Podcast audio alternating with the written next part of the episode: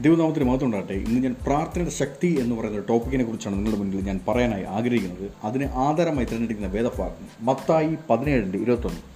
നിങ്ങൾക്ക് കടുമണിയോളം വിശ്വാസമുണ്ടെങ്കിൽ മലയോട് ഇവിടെ നിന്ന് അങ്ങോട്ട് നീങ്ങുക എന്ന് പറയും അത് നീങ്ങും. നിങ്ങൾക്ക് ഒന്നും അസാധ്യമാവുകയില്ല. എങ്കിലും പ്രാർത്ഥനയാലും ഉപവാസവും അല്ലാതെ ഈ ജാതി നീങ്ങിപ്പോകുകയില്ല എന്ന് ഞാൻ സത്യമായിട്ട് നിങ്ങളോട് പറയുന്നു എന്ന് പറഞ്ഞു. ഈ വചനങ്ങൾ നമ്മൾ സൂക്ഷിച്ച് നോക്കുമ്പോൾ ഇതിനകത്ത് കുറച്ച് കാര്യങ്ങൾ വ്യക്തമായി തന്നെ പറഞ്ഞിട്ടുണ്ട്. അതെന്തൊക്കെയാണെന്ന് നമുക്ക് നോക്കാം. ഒന്നാമത് ഉപവസിക്കുക പിന്നെ പ്രാർത്ഥിക്കുക വിശ്വാസം പറയുക. പിന്നെ അതെല്ലാം നിങ്ങൾക്ക് സാധ്യമാകും. അതെല്ലാം നിങ്ങൾക്ക് സാധ്യമാക്കും. എല്ലാം നിങ്ങൾക്ക് എന്താണ്? എല്ലാം നിങ്ങൾക്ക് ഒന്നും നിങ്ങൾക്ക് അസാധ്യമാവുകയില്ല എന്നുള്ള കാര്യം നമുക്ക് മനസ്സിലാക്കുവാൻ സാധിക്കും. ആദ്യം ഉപവാസം എന്നതിനെക്കുറിച്ച് ഞങ്ങൾക്ക് ചെറുതായിട്ട് നമുക്ക് ചിന്തിക്കുക ഉപവാസം എന്ന് പറയുന്നത് കർത്താവോട് കൂടെ പറ്റിച്ചേർന്നിരിക്കുന്ന ഒരു അവസ്ഥ തന്നെയാണ് ഉപവാസം എന്ന് പറയുന്നത്. അത് കർത്താവിനോട് കൂടെ ഇരിക്കുന്ന ഒരു അവസ്ഥയാണ് ഉപവാസം എന്ന് പറയുന്നത്. അതിപ്പം പല രീതിയിലും പല മീനിങ്ങിലും എടുക്കാറുണ്ട്. ഇപ്പം നമ്മൾ ആത്മീയ ശക്തിക്ക് വേണ്ടി നമ്മൾ ആത്മീയമായി ബലപ്പെടുന്നതിന് വേണ്ടി നമ്മൾ ആഹാരം ഒടിഞ്ഞ് ഉള്ള ഒരു ഒരു ഉണ്ട്. അതിനെ ഫാസ്റ്റിംഗ് അതിന് ഉപവാസം എന്ന് പറയുന്നു. എന്നിരുന്നാൽ കൂടിയും ഉപവാസം എന്നുള്ള മെയിനായിട്ടുള്ള മീനിങ് എന്ന് പറഞ്ഞു കഴിഞ്ഞാൽ പറ്റി പറ്റിച്ചേർന്ന് നിൽക്കുക എന്നുള്ളതാണ് ഉപവാസം എന്നുള്ള ഒരു മീനിങ്. പിന്നെ പ്രാർത്ഥിക്കുക. പ്രാർത്ഥിക്കുക എന്ന് പറയുന്നത് ദൈവമായിട്ടുള്ള കമ്മ്യൂണിക്കേഷനാണ് പ്രാർത്ഥിക്കുക എന്നതുകൊണ്ട് ഉദ്ദേശിക്കുന്നത്. ഈ പ്രാർത്ഥന ഒരു വ്യക്തിയോട് നമ്മൾ സംസാരിച്ചാൽ മാത്രമേ നമുക്ക് കമ്മ്യൂണിക്കേഷൻ നിലനിർത്തിക്കൊണ്ട് പോകുവാനും നമുക്ക് അവരുടെ സ്നേഹബന്ധത്തിൽ കൊണ്ടുപോകാനും നമുക്ക് കഴിയുകയുള്ളൂ ആ ഒരു അവസ്ഥയിലാണ് പ്രാർത്ഥിക്കുക എന്ന് പറയുന്നത് ദൈവത്തോടുള്ള റിലേഷൻഷിപ്പിനെയാണ് പ്രാർത്ഥന എന്ന് പറയുന്നത്. ഈ പ്രാർത്ഥന ഒരു ക്രിസ്തീയ ജീവിതത്തിൽ ഏറ്റവും അത്യാവശ്യമായിട്ടുള്ള കാര്യം തന്നെയാണെന്ന് യേശു ക്രിസ്തു നമ്മൾ പല സാഹചര്യങ്ങളും ബൈബിൾ പഠിപ്പിക്കുന്നുണ്ട്.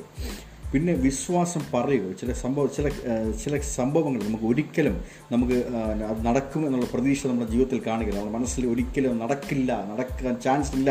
ഹൺഡ്രഡ് പെർസെന്റേജ് ചിലപ്പോൾ ഒരു പരീക്ഷ ടഫായിരിക്കും പരീക്ഷയിൽ ടഫായിരിക്കുന്ന സമയത്ത് നമ്മൾ വിചാരിക്കും ആ പരീക്ഷയിൽ നമ്മൾ തോറ്റുപോകുന്നു എന്നിരുന്നാലും നമ്മൾ വിശ്വാസത്താൽ നമ്മൾ പറയുക അത് ഞാൻ പാസ്സാകും. അത് പാസ്സാകും ദൈവം കൃപ തരുക്കും എന്ന് പറയുമ്പോൾ അതെന്ത് സംഭവിക്കുന്നതാണ് അത് ഉപവസിക്കുക പ്രാർത്ഥിക്കുക വിശ്വാസം പറയുക. ഈ മൂന്ന് കാര്യങ്ങളെ നമ്മൾ ചെയ്യുമ്പോൾ നമുക്ക് ഒന്നും അസാധ്യമായിട്ടില്ല. എന്നാണ് തിരുവോചനം നമ്മളെ പ്രത്യേകമായിട്ട് പറയുന്നത് പിന്നെ നമ്മൾ ഒരു കാര്യം നമ്മൾ നോക്കുമ്പോൾ യേശു ക്രിസ്തു ശിഷ്യന്മാരെ ശിഷ്യന്മാർക്ക് വേറെ ഒരു കാര്യം പഠിപ്പിച്ചു കൊടുത്ത ഒരു പ്രാർത്ഥന അല്ലാതെ വേറെ മറ്റൊരു കാര്യങ്ങൾ പോലും പഠിപ്പിച്ചിട്ടുള്ള കാര്യങ്ങൾ നമുക്ക് ബൈബിളിൽ കാണുവാൻ സാധിക്കുകയില്ല. എന്ന് പറയുമ്പോൾ നമുക്ക് പ്രസംഗിക്കാൻ കർത്താവായ യേശു ക്രിസ്തു ജനങ്ങളെ പ്രസംഗിക്കുവാൻ പഠിപ്പിച്ചിട്ടില്ല. അവനെ ഭൂതശ ഭൂതത്തിന് മേലുള്ള അധികാരം ഭൂതത്തിന് മേൽ ഭൂതത്തിന് ഭൂത ശുശ്രൂഷയ്ക്കുള്ള അധികാരം ദൈവം അവർക്ക് പറഞ്ഞു കൊടുത്ത് പഠിപ്പിച്ചു കൊടുത്തിട്ടില്ല. യേശു ആരെയും പ്രവചിക്കുവാനോ മിനിസ്റ്റർ ചെയ്യുവാനോ അത് പഠിപ്പിച്ചു കൊടുത്തിട്ടില്ല. അത് നമുക്ക് മനസ്സിലാകുമ്പോൾ എന്താണ്? അത് പഠിപ്പിച്ചു കൊടുത്തിട്ടുള്ള ഒരൊറ്റ കാര്യം പ്രാർത്ഥന തന്നെയാണ്. പ്രാർത്ഥിക്ക് പ്രാർത്ഥനയിൽ തന്നെ എല്ലാം ഉണ്ട് എന്നുള്ള കാര്യമാണ് ഇത് മനസ്സിലാവുന്നത്. പ്രാർത്ഥിക്കുന്ന ഒരു വ്യക്തിക്ക് മാത്രമേ ഈ ഒരു അനുഗ്രഹങ്ങളെല്ലാം കിട്ടും. നിങ്ങൾ പ്രാർത്ഥിച്ചില്ലെങ്കിൽ നിങ്ങൾക്ക് അനുഗ്രഹം കിട്ടുകയില്ല. മറ്റുള്ളവർ ചെയ്യുന്നത് നോക്കി നിൽക്കാൻ മാത്രമേ കഴിയുകയുള്ളൂ എന്നുള്ള കാര്യം നമ്മൾ സ്പഷ്ടമായി ബൈബിൾ പറഞ്ഞിരിക്കുന്ന അവസ്ഥയാണ് ഇവിടെ കാണുന്നത്. പിന്നെ നമുക്ക് കർത്താവായ യേശു ക്രിസ്തുവിനെ തന്നെ എല്ലാത്തിനും മാതൃകയാക്കണം എന്ന് ശിഷ്യൻ എന്ന് എന്ന് പൗലോ സപ്പോസ്ലൻ എബ്രായർ മൂന്നിന്റെ ഒന്നിൽ വ്യക്തം വ്യക്തമായി തന്നെ എഴുതിയിട്ടുണ്ട്. അതുകൊണ്ട് വിശുദ്ധ സഹോദരന്മാരെ സ്വർഗീയ വിളിക്ക് ഓഹരിക്കാരായുള്ളവരെ നാം സ്വീകരിച്ച് പറയ പറയുന്നത് അപ്പോസ്തലനും മഹാപുരോഹിതനുമായ യേശുവിനെ ശ്രദ്ധിച്ച് നോക്കുവാൻ. ഇത് പറയുന്നത് മനസ്സിലായല്ലോ? നമ്മൾ യേശുവിനെ തന്നെ ശ്രദ്ധിച്ച് നോക്കുക.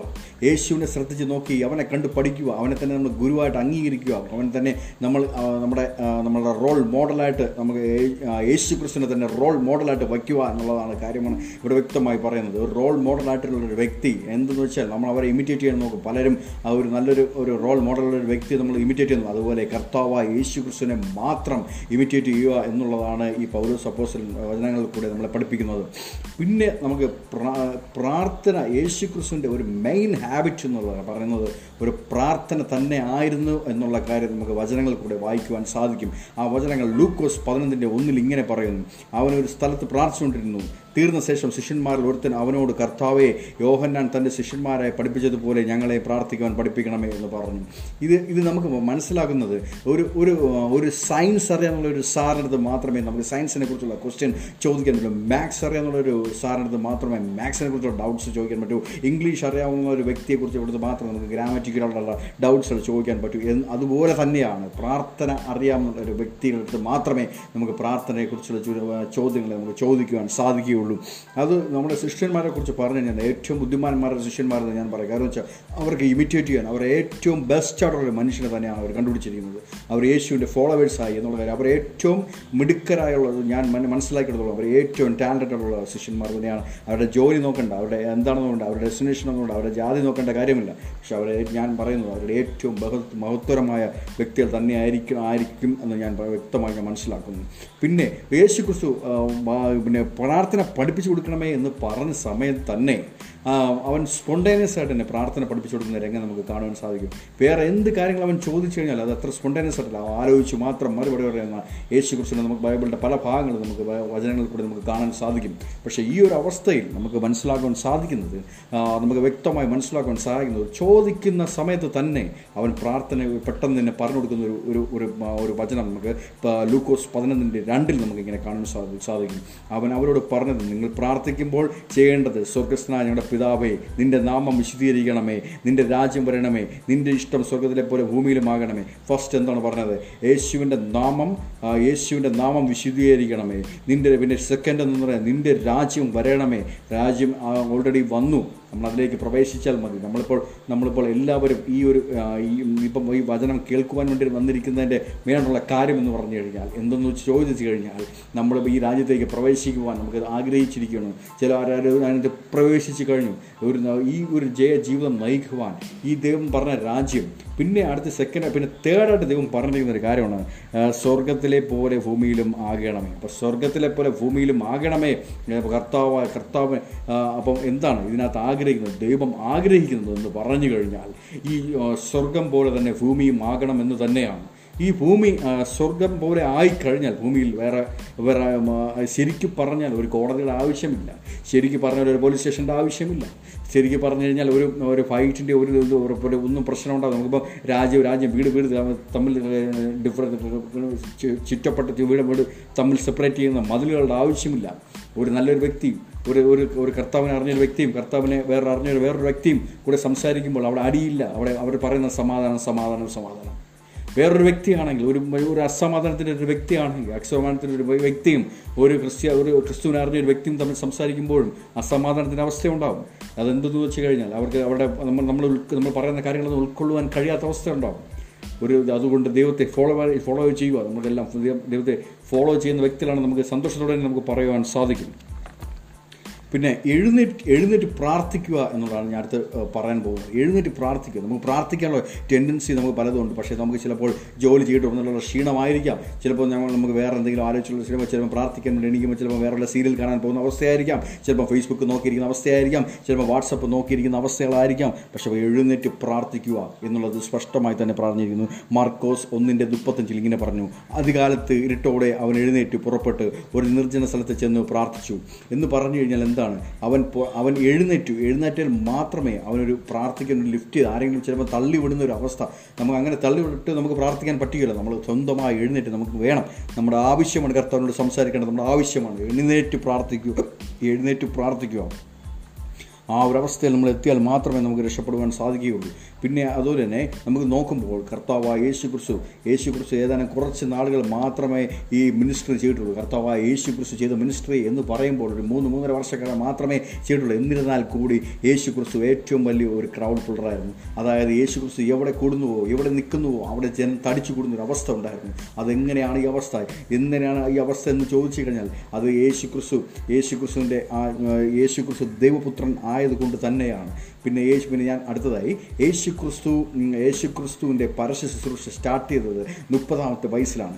ഈ മുപ്പതാമത്തെ വയസ്സിൽ എങ്ങനെ എന്നാണ് ഇത് സ്റ്റാർട്ട് ചെയ്തതെന്നുള്ള കാര്യങ്ങൾ വരെ വളരെ വ്യക്തമായി തന്നെ എഴുതിയിട്ടുണ്ട്. ലൂക്കോസ് മൂന്നിന് ഇരുപത്തൊന്ന് ജനം എല്ലാം സ്നാനം ഏൽക്കുകയാൽ യേശു സ്നാനം ഏറ്റു പ്രാർത്ഥിക്കുമ്പോൾ സ്വർഗം തുറന്നു. അടുത്ത് ലൂക്കോസ് മൂന്നിന്റെ ഇരുപത്തിരണ്ടിൽ പറയുന്നു പരിശുദ്ധാത്മാവ് ദേഹരൂപേണ പ്രാപെന്ന പോലെ അവന്റെ മേൽ ഇറങ്ങി വന്നു നീ എന്റെ പ്രിയപുത്രൻ നിന്നിൽ ഞാൻ പ്രസാദിച്ചിരിക്കുന്നു. സ്വർഗത്തിൽ നിന്നൊരു ശബ്ദമുണ്ടായി. ഇതെന്താണ് ഇങ്ങനെ പറയുന്നത്? പിന്നെ അതിനകത്തുള്ള മീനിങ് എന്ന് പറഞ്ഞു കഴിഞ്ഞാൽ ജനം എല്ലാം സ്നാനം ഏൽക്കുകയാൽ അപ്പോൾ യേശു സ്നാനം യേശു ആ സമയത്ത് സ്നാനം ഏറ്റു ഏറ്റ ഉടനെ അവൻ എന്തു ചെയ്തു? അവൻ അവൻ പ്രാർത്ഥിച്ചു.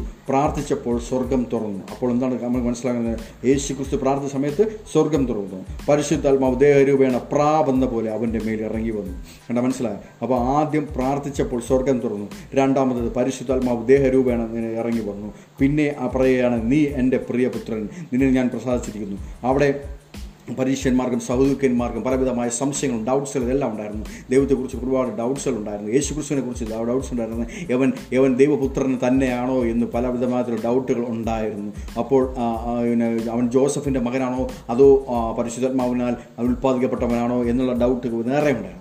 പക്ഷേ ഈ ഒരു ഈ ഒരു വചനത്തിൽ നിങ്ങൾക്ക് മനസ്സിലാക്കുവാൻ സാധിക്കുന്നത് അവൻ പ്രാർത്ഥിച്ചപ്പോൾ അവൻ എന്ത് ചെയ്തു? സ്വർഗം തുറന്നു. അവിടെ നിന്ന് എന്ത് ചെയ്തു? ഇവൻ എന്റെ പ്രിയ പുത്രൻ ഇവനിൽ ഞാൻ പ്രസാദ പ്രസാദിച്ചിരിക്കുന്നു എന്നൊരു ശബ്ദമുണ്ടായി. അപ്പോൾ എന്താണ് അവിടെ മനസ്സിലാക്കുവാൻ സാധിക്കുന്നത്? പ്രാർത്ഥിച്ചാലും എന്ത് പ്രശ്നമായാലും പ്രതികൂലങ്ങളായിരുന്നാലും ഒരു പ്രാർത്ഥന അതാണ് ഈ പ്രാർത്ഥനയുടെ ശക്തി എന്ന് കറക്റ്റായിട്ട് മനസ്സിലാക്കുവാൻ സാധിക്കും. പ്രാർത്ഥിച്ചാൽ ഏതെങ്കിലും ബാരിയേഴ്സ് ആണോ? നിങ്ങളുടെ ഫ്രണ്ടിൽ ബാരിയേഴ്സ് ആണോ? അതോ നിങ്ങൾക്ക് ചാടിക്കടക്കാൻ പറ്റാത്ത വലിയ ബുദ്ധിമുട്ടുള്ള പ്രശ്നങ്ങളാണോ? രോഗങ്ങളാണോ? നിങ്ങൾ വിശ്വസിക്കുക. ദൈവം പ്രാ- പ്രാർത്ഥിച്ചു കഴിഞ്ഞാൽ ദൈവം എല്ലാം തുറക്കുമെന്നുള്ളൊരു കാര്യം വ്യക്തമായി തന്നെ ഈ വചനങ്ങളിൽ ലൂക്കോസ് മൂന്നിന്റെ ഇരുപത്തൊന്നും ഇരുപത്തിരണ്ടും വായിക്കുമ്പോൾ വ്യക്തമായി തന്നെ നിങ്ങൾക്ക് മനസ്സിലാക്കുവാൻ സാധിക്കും.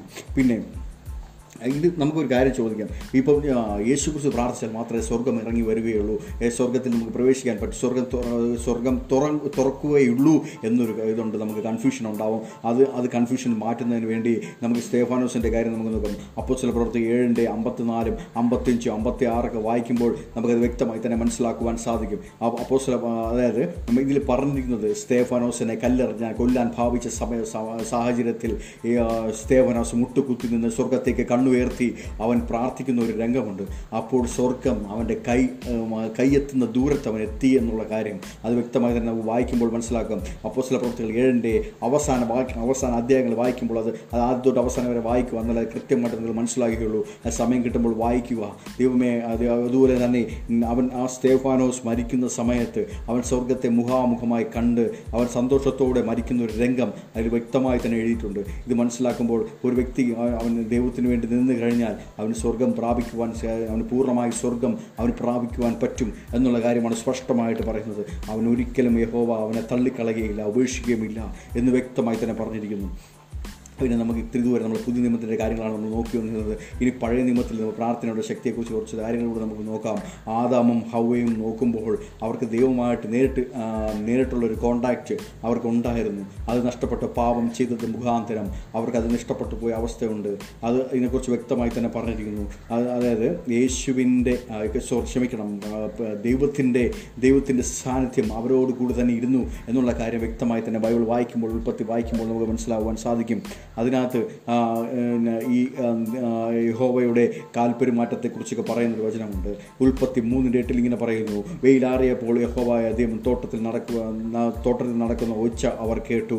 മനുഷ്യനും ഭാര്യയും യഹോവയായ ദൈവം ഞങ്ങളെ കാണാതിരിപ്പാൻ തോട്ടത്തിലെ തോട്ടത്തിലെ വൃക്ഷങ്ങളുടെ ഇടയിൽ ഒളിച്ചു. ഇവിടെ മനസ്സിലാക്കുന്നത്? ഏ കർത്താവ് കർത്താവ് അവിടെ ഇറങ്ങി വരുന്നത് കാര്യങ്ങൾ. അവിടെ അവിടെ വന്ന് അവരുടെ കൂടെ അവർ അവരുടെ കൂടെ വന്ന് അവരുടെ അവരുടെ ആവശ്യങ്ങളും അവരുടെ എല്ലാം അറിഞ്ഞ് അവരുടെ ആ, അവരുടെ കാര്യങ്ങളെല്ലാം നോക്കിയിട്ട് പോകുന്ന ഒരു കർത്താവ് രാവിലെയും വൈകിട്ടും വരും എന്നുള്ള കാര്യം ബൈബിളിൽ ശക്തമായിട്ട് എഴുതിയിരിക്കുന്നു. പിന്നെ നമുക്ക് അപ്പോൾ ആ ഒരു ആ- ഒരു അവസ്ഥ അതായത് ദൈവത്തിന്റെ സാന്നിധ്യം ദൈവം ഉണ്ടായിരുന്ന ദൈവം അവരോട് കൂടെ ചേർന്നിരുന്ന സാന്നിധ്യം അവർ വിലക്കപ്പെട്ട കനി കഴിച്ചത് മുഖാന്തരം അവരുടെ അവരുടെ ജീവിതത്തിൽ നിന്ന് ആ ഒരു ഒരു നഷ്ടപ്പെട്ടു പോയി ആ ഒരു മഹത്വം അവരിൽ നിന്ന് നഷ്ടപ്പെട്ടു പോയി അത് മുഖാന്തരം പിന്നെ പ്രാർത്ഥനയിൽ കൂടെ അല്ലാതെ ദൈവം ഇറങ്ങി വരാത്തൊരവസ്ഥയിലായി. പ്രാർത്ഥിക്കുമ്പോഴാണ് ആത്മാവായ ദൈവം ഇറങ്ങി വരുന്നത് എന്നുള്ള കാര്യം വ്യക്തമായി തന്നെ മനസ്സിലാക്കുവാൻ സാധിക്കും. ഇപ്പോൾ മോശയുടെ കാര്യം നോക്കിയാലും മോശയും മോശയും മലയുടെ മകളിൽ നിന്ന് പ്രാർത്ഥിച്ച സമയം മോശയ്ക്ക് ദൈവം പല കാര്യങ്ങളെയും ലോകത്തിന്റെ ആദ്യം മുതൽ ഉള്ള കാര്യങ്ങളെല്ലാം വെളിപ്പെടുത്തി കൊടുക്കുന്ന ഒരു രംഗം. അവന് അവന് കൽപ്പനകളെ കൊടുക്കുന്ന കാര്യങ്ങൾ എല്ലാം വ്യക്തമായി തന്നെ എന്ത് മഹത്തരമായ കാര്യമാണ് ഇന്നും അത് അത് എന്ത് എത്രമാത്രം പ്രവർത്തികമായി മാറ്റേണ്ട ഒരു കാര്യങ്ങൾ തന്നെയാണ്. നമുക്ക് എല്ലാത്തിനും ഒരു സൊല്യൂഷൻ ഒരു ആൻസർ നമുക്ക് പല ആൾക്കാരുടെ ഇടയിൽ നമുക്ക് ഒരു ആൻസർ ഒരു ക്രിസ്ത്യാനിറ്റി ഫീൽ ക്രിസ്ത്യാനിറ്റി ബൈബിൾ പഠിക്കുന്ന ഒരു വ്യക്തിക്ക് അതിന് ഒരു ഒരു ബൈബിൾ ഒരു സ്റ്റാർട്ടിങ് മുതൽ എൻഡിങ് വരെയുള്ള കാര്യങ്ങൾ ദൈവം വ്യക്തമായി തന്നെ പറഞ്ഞു കൊടുത്തിരിക്കുന്നത് പോലെ നമുക്കത് നമുക്ക് അത് മനസ്സിലാക്കുവാൻ സാധിക്കും. മോശ മോശയോട് കൂടെയാണ് ആ സ്റ്റാർട്ടിങ് എല്ലാം ദൈവം പറഞ്ഞു കൊടുത്തിരിക്കുന്നത് പിന്നെ നമുക്ക് ദാനിയലിന്റെ ദാനിയലിന്റെ പ്രാർത്ഥനാ ജീവിതത്തെക്കുറിച്ച് നമുക്ക് നോക്കാം. നെബുക്കത് നേസർ രാജാവ് ഒരു ദിവസം ഒരു സ്വപ്നം കണ്ടു. ആ സ്വപ്നത്തിന് അതിന്റെ വ്യാഖ്യാനം പറഞ്ഞു കൊടുക്കാൻ അവിടെ പലരെയും വിളിച്ചു. മന്ത്രവാദികളെയും എല്ലാവരെയും വിളിച്ചപ്പോൾ ആർക്കും അതിന്റെ രഹസ്യം വെളിപ്പെടുത്തി കൊടുക്കുവാൻ കഴിഞ്ഞില്ല. അത് കാരണം എന്തുമെന്ന് വെച്ചാൽ ഒരു ഇതിനകത്ത് മെയിനായിട്ടൊരു കാര്യം മനസ്സിലാക്കണം. ഒരു ഒരു വ്യക്തി കാണുന്ന സ്വപ്നം ഒരു വ്യക്തിയുടെ ഒരു മനസ്സിൽ കൊടുക്കുന്ന ചിന്തയാണോ അവന്റെ സ്വപ്നമാണോ? അത് വെളിപ്പെടുത്തി കൊടുക്കുവാൻ ദൈവമല്ലാതെ വേറെ ആർക്കും കഴിയുകയില്ല എന്നുള്ള കാര്യം സ്പഷ്ടമായി തന്നെ ഞാൻ നിങ്ങളോട് പറയുന്നു. നിബ്കുട്ട് നാസർ പറ ഒരു ആ സ്വപ്നത്തെക്കുറിച്ച് പറയുകയാണെങ്കിൽ ചിലപ്പോൾ ദുർമാ മന്ത്രവാദികൾക്ക് അത് വ്യാഖ്യാനിച്ച് കൊടുക്കുവാൻ കഴിയുമായിരിക്കും. എന്നാൽ അവൻ അവൻ അവന്റെ സ്വപ്നത്തെക്കുറിച്ച് പറയുന്നില്ല. അവൻ പറയുന്നത് എന്താണ്? അവൻ സ്വപ്നത്തെക്കുറിച്ച് പറയുന്നില്ല. നീ ഞാൻ കണ്ട സ്വപ്നം പറയുക അതിന്റെ അതിന്റെ അർത്ഥം കൂടെ തെളിയിപ്പിച്ച് തരിക എന്നുള്ളതാണ് നെബുക്കർ നേസർ രാജാവ് ഒരു വിളംബരം കൊടുത്തത്. ആർക്കും പറയാൻ പറ്റില്ല. അവസാനം അവർ ദാനിയലിനെ തന്നെ വിളിക്കുന്ന അവസ്ഥ ദാനിയലിനെ വിളിച്ചു. കാര്യങ്ങൾ ചോദിച്ചു ദാനിയൽ കറക്റ്റായിട്ട് കീർകൃത്യമായിട്ട് കർത്താവായ ഈ കർത്താവിൽ നിന്നുള്ള പൂർണമായിട്ടുള്ള മറുപടി കർത്താവിൽ നിന്നുള്ള പ്രാർത്ഥനയാൽ കിട്ടുന്ന ആ കറക്റ്റ് കാര്യങ്ങൾ തന്നെ അവന് പറഞ്ഞു കൊടുക്കുന്ന രാജാവിന് പറഞ്ഞു കൊടുക്കുന്ന കാര്യങ്ങൾ മനസ്സിലാക്കുവാൻ സാധിക്കും. പിന്നെ പിന്നെ നൗബന്നസർ രാജാവിന്റെ മകനായ ദാര്യാവേശ് രാജാവിനും ഈ ദാനിയൽ ഒരുപാട് സപ്പോർട്ടുകൾ ചെയ്ത കാര്യം ദാനിയൽ ഒരുപാട് കാര്യങ്ങൾ അവനെ സഹായിച്ച കാര്യങ്ങൾ നമുക്കത് വായിക്കുവാൻ സാധിക്കും. അവസാനം ഒരു ഒരു ഒരു സുപ്ര ഒരു ഒരു സുപ്രഭാതത്തിൽ അവനെ പിടിച്ച് സിംഹക്കുടിയിൽ ഇട്ട അവസ്ഥയിലും കർത്താവ് അവനെ പ്രൊട്ടക്ട് ചെയ്ത കാര്യം പ്രാർത്ഥിക്കുന്നവന് തോൽവിയില്ല. പ്രാർത്ഥിക്കുന്നവൻ ഏത് കുണ്ടിലും കുരുട്ടിലും ഏത് ഏത് അവസ്ഥയിലും പോയാലും അവനെ രക്ഷിക്കുവാൻ കർത്താവിന്റെ കരം വേഗം വരുമെന്നുള്ള കാര്യം പരിപൂർണമായി വിശ്വസിക്കുക നിങ്ങൾ മനസ്സിലാക്കുക. ഇനി നമുക്ക് ഇനി പുതിയ നിയമത്തിൽ തന്നെ നമുക്ക് കുറച്ച് കാര്യങ്ങൾ നോക്കി നമുക്ക് അവസാനിക്കാം. ഇത് നമുക്ക് നോക്കേണ്ടത് നമുക്ക് ലാസറിന്റെ മരണത്തെക്കുറിച്ചാണ്. ലാസർ മരിച്ചിട്ട് നാല് ദിവസം നാല് ദിവസമായി നാറ്റം വെച്ച അവസ്ഥ. അതിൽ നിന്നും അത് അത് അതിൽ നിന്നും യേശു ക്രിസ്തു അതിനെ വീണ്ടെടുക്കുന്ന ഒരു പ്രാർത്ഥനയാൽ അവനെ തിരിച്ച് ജീവിതത്തിലേക്ക് കൊണ്ടുവരുന്ന ഒരു അവസ്ഥ നമുക്കത് കാണുവാൻ സാധിക്കും. അതെങ്ങനെയെന്ന് വെച്ച് കഴിഞ്ഞാൽ യോഹനാൻ പതിനൊന്നിന്റെ പതിനൊന്നിന്റെ നാൽപ്പത്തൊന്ന് നാൽപ്പത്തിരണ്ട് നാൽപ്പത്തിമൂന്ന് നാൽപ്പത്തിനാല് എന്നുള്ളൊരു വചനങ്ങൾ വായിക്കുമ്പോൾ നിങ്ങൾക്കത് വ്യക്തമായി തന്നെ മനസ്സിലാകും. യോഹനാൻ പതിനൊന്നിന്റെ നാൽപ്പത്തൊന്ന് നാൽപ്പത്തിരണ്ട് നാൽപ്പത്തി മൂന്ന് നാൽപ്പത്തിനാല്. ഈ വചനം വായിക്കുമ്പോൾ നിങ്ങൾക്ക് വ്യക്തമായി തന്നെ മനസ്സിലാക്കുവാൻ സാധിക്കും. അവൻ അപ്പോൾ ചെയ്തതെന്ന് വെച്ചാൽ സ്വർഗത്തിൽ മേലോട്ട് കണ്ണുയർത്തി പ്രാർത്ഥിക്കുന്ന ഒരു ദൈവം. ദൈവമേ ഞാനിവിടെ തകർന്നു പോകാതെ കർത്താവായ കർത്താവ് കർത്താവായ യേശു ക്രിസ്തു ഒരു പ്രാർത്ഥിക്കുന്ന ഒരു പ്രാർത്ഥനയുണ്ട്. ദൈവമേ കർത്താവേ ഇവിടെ ഞാൻ തകർന്നു പോകാതിരിക്കേണ്ടതിന് നീ എനിക്കൊരു നീ എനിക്കൊരു അടയാളം തരണമേ എന്നുള്ള കാര്യം. അതായത് കർത്താവിനോട് കർത്താവ് അവനൊരു മറുപടി കൊടുക്കുന്ന ഒരു രംഗം അവനെ കറക്റ്റായിട്ട് മനസ്സിലാക്കാൻ സാധിക്കും. ലാസർ അവ ലാസറെ ഉയർത്തെഴുന്നേൽപ്പിക്കുന്നതും ലാസർ ഉയർത്തെഴുന്നേറ്റ് മുഖാന്തരം സദുക്കന്മാരുടെയും യഹൂദന്മാരുടെയും മുന്നേ അവനെ കൊണ്ട് കാണിക്കുവാൻ അവന് കാണിച്ചു കൊടുക്കുവാൻ അവൻ അത്ഭുത പ്രവൃത്തി അവൻ യേശു കുറിച്ച് ചെയ്ത അത്ഭുത പ്രവൃത്തി ആ ജനമെല്ലാം കണ്ടുകൊണ്ട് അവൻ ഇത് തന്നെയാണ് മഷിക ഇത് തന്നെയാണ് മഷിക എന്ന് ഒന്നുകൂടെ കൺഫേം ചെയ്യുവാൻ. അതായത് നമ്മൾ ചിലപ്പോൾ ഏതെങ്കിലും വളരെ പ്രയാസപ്പെട്ട ഘട്ടത്തിലായിരിക്കാം. ചിലപ്പോൾ നമ്മൾക്ക് ഒരിക്കലും വിജയം നേടാൻ പറ്റാത്ത അവസ്ഥയിലായിരിക്കാം. നമ്മളെല്ലാവരും കള്ളൻ എന്ന് മുദ്ര കുത്തിവെച്ചിരിക്കുന്ന സമയത്തായിരിക്കാം. ഒരു രോഗത്തിന്റെ കെടുതി വന്ന് ഒരിക്കലും രക്ഷപ്പെടുവാൻ കഴിയുകയില്ല എന്ന് പറഞ്ഞു വെച്ചിരിക്കുന്ന സമയമായിരിക്കാം. കോവിഡ് നയന്റീന്റെ മഹാമാരിയിൽ നിന്ന് നമുക്ക് ഒരിക്കലും കരകയറാൻ പറ്റുകയില്ല എന്ന് വിശ്വസിച്ചിരിക്കുന്ന സമയമായിരിക്കാം. നമുക്ക് പ്രാർത്ഥിക്കുക പ്രാർത്ഥിക്കുന്നത് മുഖാന്തരം. നമ്മൾ എല്ലാ വഴികളും തുറക്കും. എല്ലാ വഴികളും തുറക്കും. എല്ലാ എല്ലാ ദുർ ദുർദിനങ്ങളും മാറും. സന്തോഷമുണ്ടാവും. സമാധാനം ഉണ്ടാവും സ്വസ്ഥത ഉണ്ടാവും ദൈവം നമ്മളെ ഈ ജനങ്ങൾ അവരെയും സമൃദ്ധിയായി അനുഗ്രഹിക്കുമാറാകട്ടെ. ആമേ